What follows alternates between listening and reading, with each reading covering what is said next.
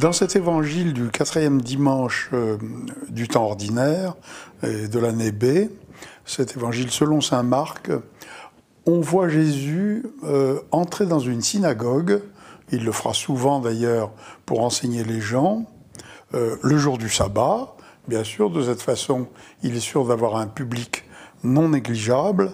de la même manière, on va lui donner des écritures à commenter, donc ça pourra faire un démarrage d'enseignement.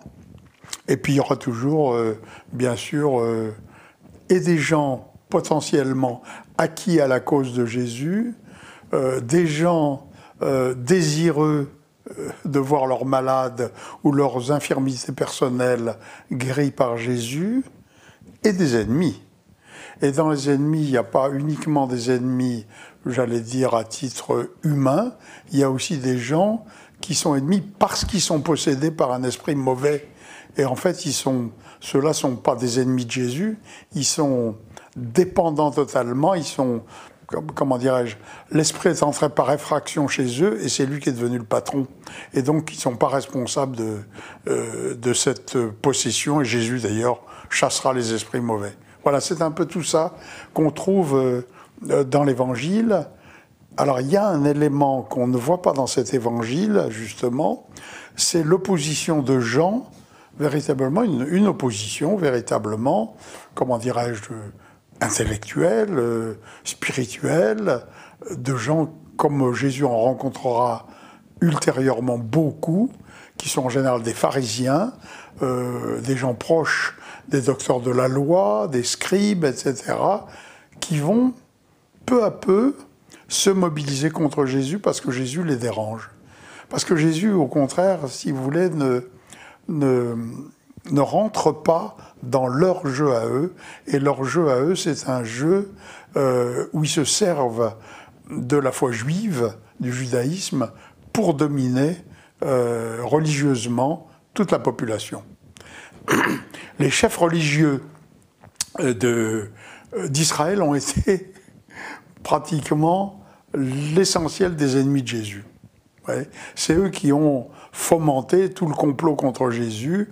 On les voit de plus en plus se réunir, euh, se, concerter pour essayer d'empêcher Jésus.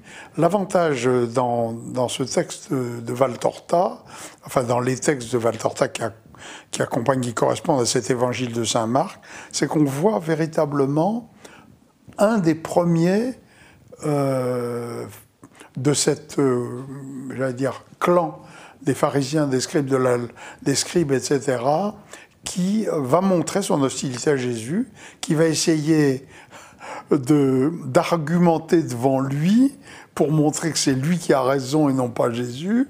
Évidemment, il fera pas le poids et il partira finalement de la, de la synagogue sous, sous les colibés euh, de, la, de la population de la, de, de la synagogue ce jour-là. Voilà. Donc il y a, un élément nouveau dans Valtorta qu'on ne voit pas, euh, si vous voulez, dans cet évangile. Le, pour le reste, euh, simplement, euh, on a évidemment beaucoup plus de détails.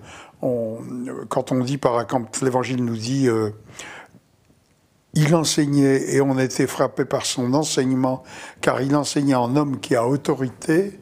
Ça, c'est très très bien décrit dans, dans la, le texte de Valtorta, Jésus a immédiatement une autorité très grande.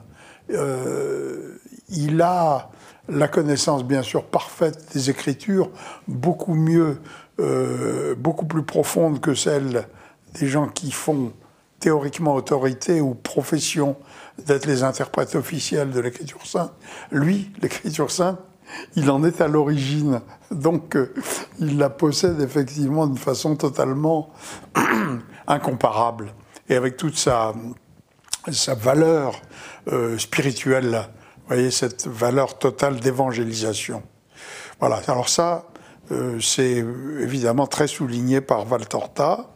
Le fait qu'il il est capable de chasser les esprits impurs, on le voit déjà très bien dans l'Évangile, mais évidemment, il y a des détails qui sont donnés dans, Valtorta qui sont extrêmement, j'allais dire, précis, beaucoup plus précis sur, sur le comportement, par exemple, de ce, pauvre homme qui est possédé. Si vous voulez, on, voit la description extrêmement fine qui est faite dans Valtorta.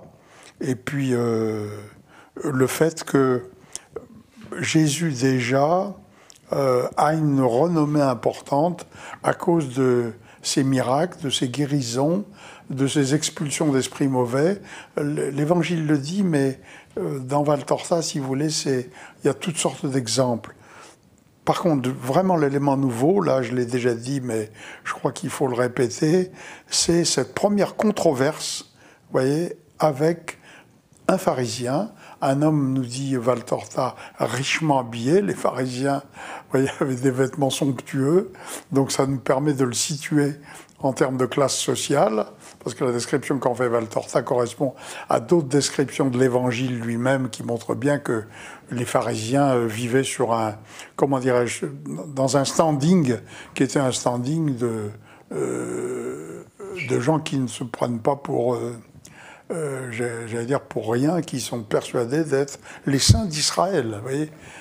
alors c'est très curieux cette confusion d'esprit qu'il y a euh, et qu'on va voir tout au long de, de l'Évangile, mais qui sera alors dénoncée dans Valtorta d'une façon extrêmement permanente et précise, c'est que cette classe sociale, c'est qu'au fond, les pharisiens, on sait par l'histoire sainte, si vous voulez, que c'est les descendants des gens qui ont eu le courage de résister au deuxième siècle avant Jésus-Christ à l'hellénisation d'Israël.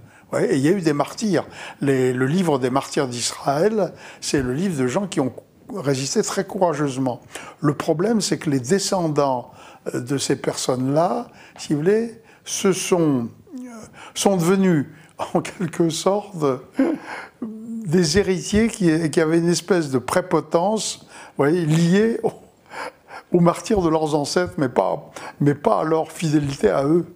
Hein, ils donc, ils étaient en quelque sorte des imposteurs. Et ça, euh, on le voit un petit peu dans l'Évangile, mais alors chez, dans, dans, le récit de Valtorta, on voit vraiment ces gens qui sont des imposteurs et qui vont tout au long de l'Évangile, d'abord à titre individuel ou quelquefois par deux ou par trois ou par quatre, arriver pour essayer de déstabiliser Jésus, voyez, de, le, de rentrer dans une controverse avec lui et de le stabiliser, et notamment Pierre qui a une espèce d'instinct euh, qui les sent, il, rien que de les voir, il se dit ça y est, c'est des gens qui viennent contester mon maître. Et il commence à être dans une espèce de, de rogne intérieure, parce que, comme il le dit avec beaucoup d'humilité, Pierre, il dit, moi je suis irascible, il était irascible, c'est-à-dire qu'il piquait, piquait, une sainte colère euh, assez facilement, et là, il ne pouvait pas supporter ce genre de, de personnes. Et eh bien, dans cet évangile du quatrième dimanche, c'est la première fois que dans les pages correspondantes de Valtorta, on voit apparaître euh, ces personnages, qu'on verra après ça sans arrêt, euh, que l'Évangile nous dira les, les, pharisiens, les scribes, les docteurs de la loi, en général richement habillés, euh, prétendant avoir un monopole de la connaissance de l'écriture sainte, etc., et qui vont essayer de se servir de cette culture qu'ils ont, mal digérée, pour attaquer en permanence le Christ. Alors la clé. La clé, c'est il enseignait en homme qui a autorité.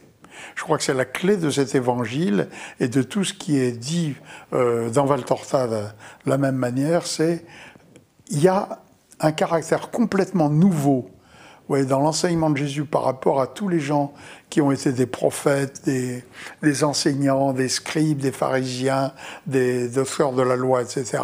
Lui, il ne répète pas des choses qui ont été déjà dites par d'autres en pinaillant, ce qui était souvent le cas des scribes et des docteurs de la loi, des gens qui étaient, vous voyez, des, gens qui regardent les détails, etc.